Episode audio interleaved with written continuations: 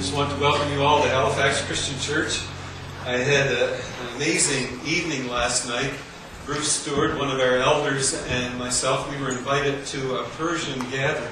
It was about 35 people that had grown up in Iran in the Muslim faith and had moved here to the Halifax area. Only six of them are Christians. Four of them who are members of our church and became Christians here. And then there was one other man who became a Christian in Turkey, another one who became a Christian in Oregon, actually, and then eventually moved here. And they were having a worship service in Farsi, and then the guy who was leading asked me to get up and pray. And I was thinking, okay, let this be like the apostles. Let me speak in Farsi, but it was English. But it, was amazing just to be able to participate in that evening and, and make some contacts in that community. And we really look forward to seeing a lot of them becoming Christians in the very near future. We're in a challenge right now, a food bank challenge, and you'll see boxes at the back, and our home groups are trying to challenge one another to see who can bring the most amount of groceries between now and next Sunday. And then we're also challenging the rest of the church to get involved. Right now, you guys are kind of behind the rest of the church. So next Sunday, you still have an opportunity to bring some groceries in.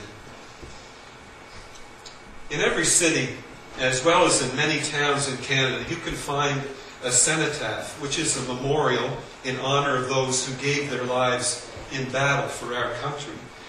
And Jesus knew just how short our memories are, and he decided just hours before his death to establish a memorial so that we could remember. And here we are almost 2,000 years later, still able to reserve, to observe the Lord's Supper. And that is that monument that we have. John 6, verse 53, Jesus answered, I tell you for certain that you won't live unless you eat the flesh and drink the blood of the Son of Man. So it's very important for you as a Christian to understand the significance of the Lord's Supper. A proper participation in this spiritual feast will enable you to actually grow stronger and stronger in your Christian life. And we've been doing a study through the book of Luke this year, and right now we're studying the latter chapters leading up to the crucifixion and also the resurrection of Jesus. And in Luke chapter 22, which we're looking at today, we see Jesus actually participating in the Passover meal with his apostles. And then he introduces the Lord's Supper or communion as we know it by. And what we're going to do is look at that original Passover as it occurred in the book of Exodus. And then we're going to take a look at the Jewish Seder. So there's going to be a bit of a history lesson for you today. If you don't like history, I apologize. But we are going to look at the yearly observance of the Seder or Passover, which those in the Jewish faith participate in. And we're going to see how this actually relates to our communion time. Now, the original Passover is described in the book of Exodus in chapters 11 and 12. And it originated on the 14th day of Nisan, and that's actually the middle of March, maybe early April. And for 400 years, the nation of Israel had been slaves in Egypt. They had been captured there by Pharaoh, and Pharaoh stubbornly refused to release the slaves. Even though nine terrible plagues had actually been pronounced upon Egypt, he still wouldn't let those people go. So God said, Okay, I'm going to have to act here. And he instructed the slaves, the Hebrew slaves, which now number probably two million he instructs them that there's going to be one more plague, and it's going to be so much beyond all the others. But he said that I will protect my people. I will protect you through this. And he said that there would be loud wailing in Egypt beyond any that had ever been heard before or ever will be. But he promised that he would protect the Hebrew families. So I didn't I don't have this on the screen. I just want you to listen to Exodus chapter 12. And this was the instruction they were given. Choose either a sheep or a goat, but it must be a one year old male that has nothing wrong with it, and it must be large enough for everyone to have some of the meat. Each family must take care of its animal until the evening of the 14th day of the month, when the animals are to be killed. Some of the blood must be put on the two doorposts and above the door of each house where the animals are to be eaten. That night the animals are to be roasted and eaten, together with bitter herbs and thin bread made without yeast. Now don't eat the meat raw or boiled. The entire animal, including its head, legs, and insides, must be roasted. Eat what you want that night, and the next morning burn whatever is left. When you eat the meat, be dressed and ready to travel. Have your sandals on, carry your walking stick in your hand, and eat quickly. This is the Passover festival in honor of me, your Lord. That same night I will pass through Egypt and kill the firstborn son in every family and the firstborn male of all animals. I am the Lord, and I will punish the gods of Egypt. The blood on the houses will show me where you live, and when I see the blood, I will pass over you. Then you won't be bothered by the terrible disasters I will bring on Egypt. Remember this day and celebrate it each year as a festival in my honor. For seven days you must eat bread made without yeast. So that original Passover was eaten without yeast because they didn't have time to allow the bread to rise. They had to be prepared to leave on a moment's notice, so the meal had to be put together quickly. Like Charles Swindoll calls that night the night nobody slept. And it must have been a creepy night because the Bible says that in the slave camp, in the Hebrew camp, not even a dog was barking. It was just total silence. And the Hebrew fathers, they killed that animal. They smeared the blood over the door frame. And then I'm sure they just walked away, a little distance from their house, looked at it, and I'm not really sure the death angel is going to see that blood. So they would go and they would smear another coat, maybe even a third or a fourth coat. They don't want that angel to be mistaken. And then in the house, all the mothers would be holding their oldest child in their arms to protect them. And then Exodus 12, verse 29. At midnight, the Lord killed the firstborn son of every Egyptian family, from the son of the king to the son of every prisoner in jail. He also killed the firstborn male of every animal that belonged to the Egyptians. That night, the king, his officials, and everyone else in Egypt got up and started crying bitterly. In every Egyptian home, someone was dead. So it all happened exactly as God predicted. And because of the unrelenting heart of Pharaoh to not release the Hebrew slaves, and also because of the punishment that they had been accepting from the Egyptian people for that 400 years. So now the parents in Egypt were mourning the loss of their firstborn child, but not one of the Hebrew children died. God was true to his promise, and that death angel passed over their homes. So if you're familiar at all with the Jewish faith, the Passover is celebrated to commemorate the fact that the death angel passed over the homes of those Hebrew families that night.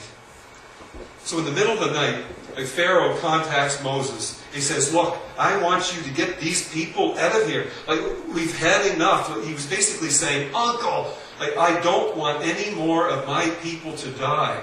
Get your people out of here. So the Hebrew slaves quickly left and scurried out of Egypt. Now, God gave specific instructions about how the Passover was to be observed. And this Passover was always the highlight on the Jewish festival calendar. And 1,500 years after that original experience, Jesus and his disciples actually come together to celebrate the Passover. And this is an extremely tense time like the religious leaders were so jealous of Jesus' popularity and so furious over the authority that he displayed and his rejection of their authority that they're trying to assassinate him. So they're making plans. But they don't want to do it publicly because they know that this will cause a riot amongst the people who are supporting him.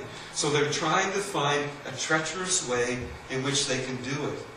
And Judas Iscariot raises his hand and he basically said, I'll be the one to do this for you. So he's one of Jesus' 12 apostles, but he betrayed him.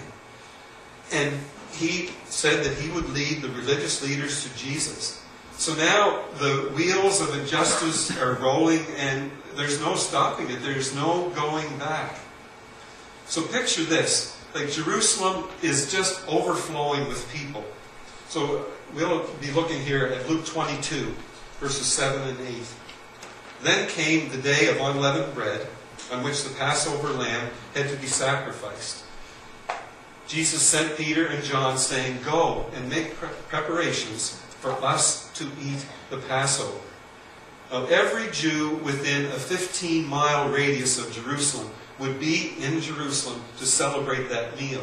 And any others that are outside of that boundary would do their best to go and be in Jerusalem to celebrate the Passover as well.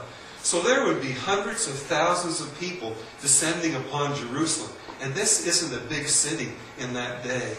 And it, it would be even worse than when Halifax hosted the World Men's Hockey Championships. And there were people from countries all over the world coming to support their team. 500 from Germany and 1,000 Latvians. And everywhere you went during that week, you'd run into a Latvian with the Latvian national jersey on.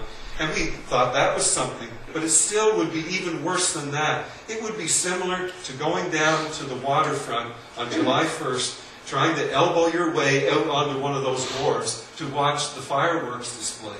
That's what it would have been like in Jerusalem. And Peter and John have been dispatched to make preparations and find a room so that Jesus and his apostles could celebrate the Passover in private. So in verse 9 we pick up, but they asked, but where do you want us to prepare it? And Jesus had carefully arranged a secret place for them to go to. He had arranged all this in advance because he knew that people were watching them, that people were following them, and he didn't want it to be revealed where they were going to meet. So in verse 10, Jesus told them, As you go into the city, you will meet a man carrying a jar of water. Now, the, this doesn't sound that unusual, but actually it is because the women in that culture always carried the water. So for a man to be carrying the water was a special sign. So the women did all the heavy lifting then, and a lot of times they do it today as well. So follow him into the house and say to the owner, Our teacher wants to know where he can eat the Passover meal with his disciples. The owner will take you upstairs and show you a large room ready for you to use. Prepare the meal there. So only these two disciples were permitted to know ahead of time where that Passover meal would be celebrated. Because if Judas knew ahead of time, he would alert the religious authorities and Jesus would actually be arrested before his hour had come. And there were no cell phones then, there were no text messages. So once they got Judas to the room, they were safe because Judas couldn't then pull out a phone and go, Here we are. We're on 123 Main Street, up on the second floor. You can find us there. He couldn't do that. Now, Peter and John would have had a very long day in preparations. They would have to buy groceries, they would have to buy uh, an approved lamb, they would have to make sure that the lamb was actually killed in the temple. Then they would have to cook the lamb, cook all the rest of the food for the meal, and then set the table. And Jesus and the rest of the apostles arrived, and they were excited because they didn't know what the rest of the evening was going to hold for them. Now, we are actually going to go through what parts of that Seder or Passover meal Jesus and his apostles celebrated. And in the midst of that, we are going to celebrate communion ourselves. So the servers are going to come and pass out the communion as I talk to you. And if you're a guest with us today and you have a relationship with Jesus, then we ask you to celebrate with us. So just take a piece of bread and a cup of juice and hold on to them, and then I will alert us to when we will take those throughout what I'm saying. So this is research that I've done. I might have to read a lot of it in order to make sure I get it right. But this whole meal was called a Seder, which means that everything is to be done in order. And the leader would open with the Kadesh, which was a prayer of blessing. And then they would drink four different times from four different cups of wine. Now, this wouldn't have been wine like we have today. They didn't use yeast, so it wouldn't have been fermented. Because if they drank four cups of wine over the course of two and a half to three hours, they might have been a little tipsy. So the first cup was called the cup of sanctification. And that was to represent the fact that they were uh, basically a sanctified people, which means that they were separate or apart or distinctive from the world. Then everyone would get up from the table and they would go to a place in the room where there was a basin of water and a towel. And they would wash their hands to ceremonially say that they were clean before participating in the Passover meal. And that is probably where Jesus then washed his disciples' feet. Like someone should have done that. Their feet were all dirty. But these guys were more concerned about, you know, who's going to be sitting at Jesus' right hand in heaven. They were concerned about power and administration than they were about being humble enough to actually wash someone's feet. So Jesus systematically went through each one of them and washed their feet. Then, as they sat down, the leader took some of the greens, which might have been celery or parsley, and there would have been a prayer of thanks that God had provided a harvest. And then they would take those greens and dip them in salt water. And that was actually as a demonstration that their ancestors, those Hebrew people 15 years prior to that, were people of tears because they were slaves in Egypt. And the salt water was also a reminder that Jesus Christ was a man who was very much acquainted with sorrow and grief. Then the leader would take the unleavened bread, which was called matzah, and he'd remove the middle of this bread, which comes in three pieces, and then he'd break the rest of it in two. And then he'd put the smaller piece back into the bag, but the bigger piece he would wrap in a cloth or in some type of napkin. And then he would tell the children that were present to cover their eyes because he was going to hide that larger piece. And that piece of matzah is called the afikomen, and it was going to be eaten at the end of the meal. And then someone designated, usually one of the children would ask, like, what does all of this mean? Like, why do we do this each year? And the leader would then pass the decanter of wine around, and the second cup would be filled and left sitting in front of them. And then they might use the items on the Seder plate and say, These greens dipped in salt water remind us that we are a people of tears. The unleavened bread reminds us that our ancestors had to leave Egypt quickly. We eat the lamb as a reminder that a lamb was sacrificed and the blood was put above the doors of the homes of the Hebrew people and the death angel passed over those homes. He would go through that in the Passover meal. Then they would restate the ten plagues in an unusual way. They'd take the second cup, which was the cup of deliverance, still wouldn't drink it, but it was a reminder that they were a people who were delivered from the plagues that came upon the Egyptians, as God was trying to force Pharaoh to release the Hebrew, the Israelite people. So what the leader would do is dip his finger in the wine once for each of the plagues, and he would drop it on his plate. So he would go water turned to blood, uh, frogs, gnats, flies, death of livestock, uh, boils, hail, locusts, uh, death of the firstborn, and then he would also darkness would throw in there before that. Then another piece of the matzah was taken, and it was dipped into what was called maror, M-O-R-O-A-R. And this was a bitter herb that had horseradish in it. And when they actually ate that, it would bring tears to their eyes. But once again, it served as a reminder of their years of slavery in Egypt. actually freely eats horseradish. I can't understand it with her roast beef. But it was probably at this point where Jesus said, The one who dips his hand with me in the dish is going to betray me. So just as he and Judas Iscariot put their hands to dip into that morar at the same time, Jesus would have turned to Judas and said, Yes, it is you. And it was a bitter deed that Judas was about to do. He was about to turn over his Lord and Savior to the leaders of the Jewish faith and to the Romans. So then quickly, they would dip their matzah into what was called the haroset. And I know why they did this, because it was made up of apples and dates and honey ground together. So this was to be kind of a, an offset or to the a sweet counter actually to the bitter herbs that they had just eaten. And then they'd finally drink the second cup, the cup of deliverance from Egypt. And then they'd take the rest of the haroset and they would ground it up to remind them of the mortar that they had to mix in order to make bricks for the Egyptian pyramids. And some people also think that the haroset reminded them of the sweetness of God's grace in the fact that he would one day send the Messiah to save everyone.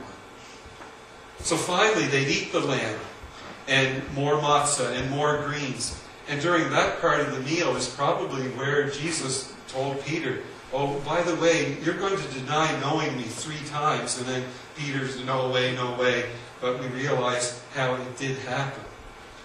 Then the third cup, the cup of redemption, was poured. But they wouldn't drink it just yet the leader would turn usually to the youngest child and say, Okay, you can go find the Afikoman now. And that child would rush off, and it wouldn't be hidden in a very great spot. And he would find that Afikoman wrapped up inside that napkin.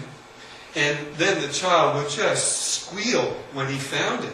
And the reason that he would squeal is because a ransom had to be paid by the leader in order to get the Afikoman back again. So some type of gift would be given to the child. So of course the child was excited. I'm going to get something special here. And then at this point, in Luke 22, 19, Jesus took some bread in his hands and gave thanks for it. Would you bow with me? Father, we just thank you so much for uh, allowing us to be in relationship with you. We thank you for the fact that you did all the work in this. You were the one who decided that the time was right, and you sent your Son into this world to become one of us. It's so hard for us to understand how he was still totally God, but totally human at the same time. But we know, Father, that he lived a sinless life, that he died as a perfect sacrifice for each one of us. But Father, we praise you for the fact that you never left him there in that tomb, but you brought him back to life, victorious over death. And now here we are today, almost 2,000 years, offering thanks for this bread and for this cup, which represent the bread and the blood of your Son. So, Father, we ask your blessing as we participate. So he took that bread after praying he would have broken it and then handed it to his disciples and said, This is my body, which is given for you. Eat this as a way of remembering me. So let's eat the bread.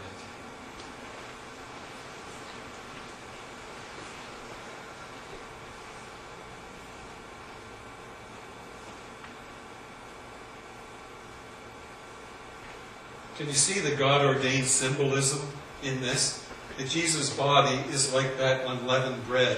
Like it was without sin. And even Judas Iscariot, after he did his deed, said, I have betrayed innocent blood. Pontius Pilate, the man who actually gave the death sentence to Jesus, said, I find no reason. There's no fault with this man. Why am I charging him? And then in Isaiah, it says, He was silent like a lamb being led to the butcher.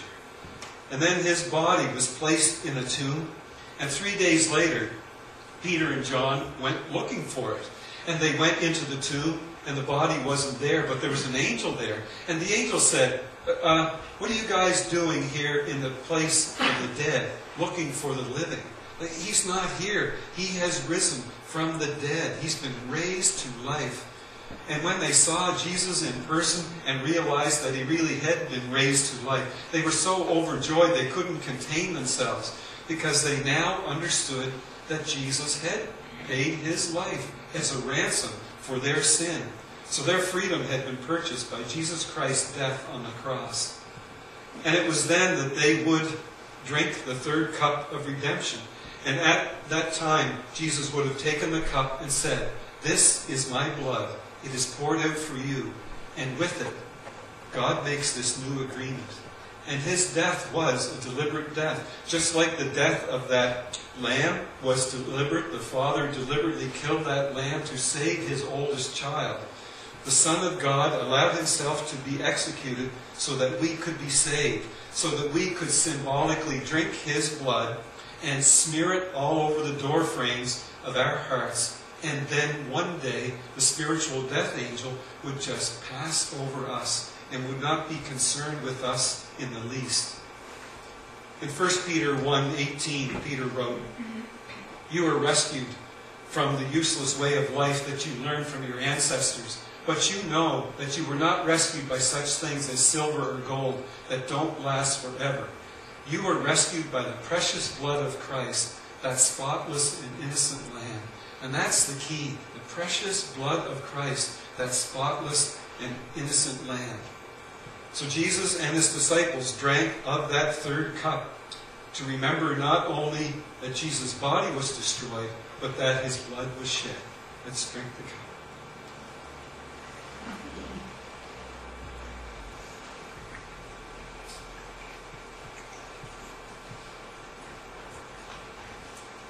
Then the Bible says that they sang a hymn, so there were hymns back then, and got up and went out to the Mount of Olives.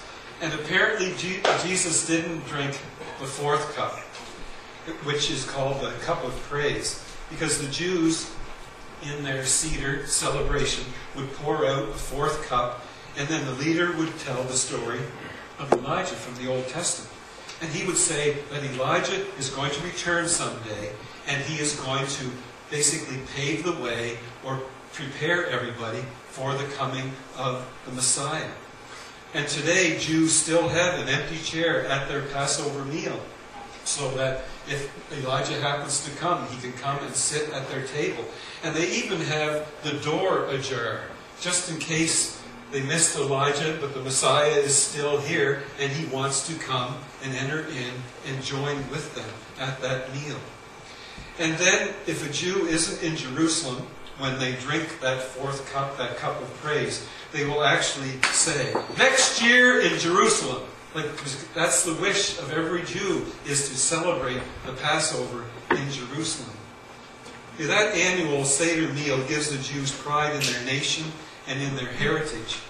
And Jesus didn't drink that fourth cup, that cup of praise, because first of all, Elijah came in the person of John the Baptist. He was the one who prepared the way for Jesus. And Jesus didn't leave the door ajar because the Messiah had already come into that room. So Jesus said to his disciples in verse 18, I tell you that I will not drink any more wine until God's kingdom comes. And then they left. The Lord's Supper is the greatest memorial of all time. We're not just remembering someone who died for his country. We're remembering the Son of God who literally gave his life for everyone in the world. He shed his blood for all people of all time. And it's during the Lord's Supper that we understand the significance of all of this.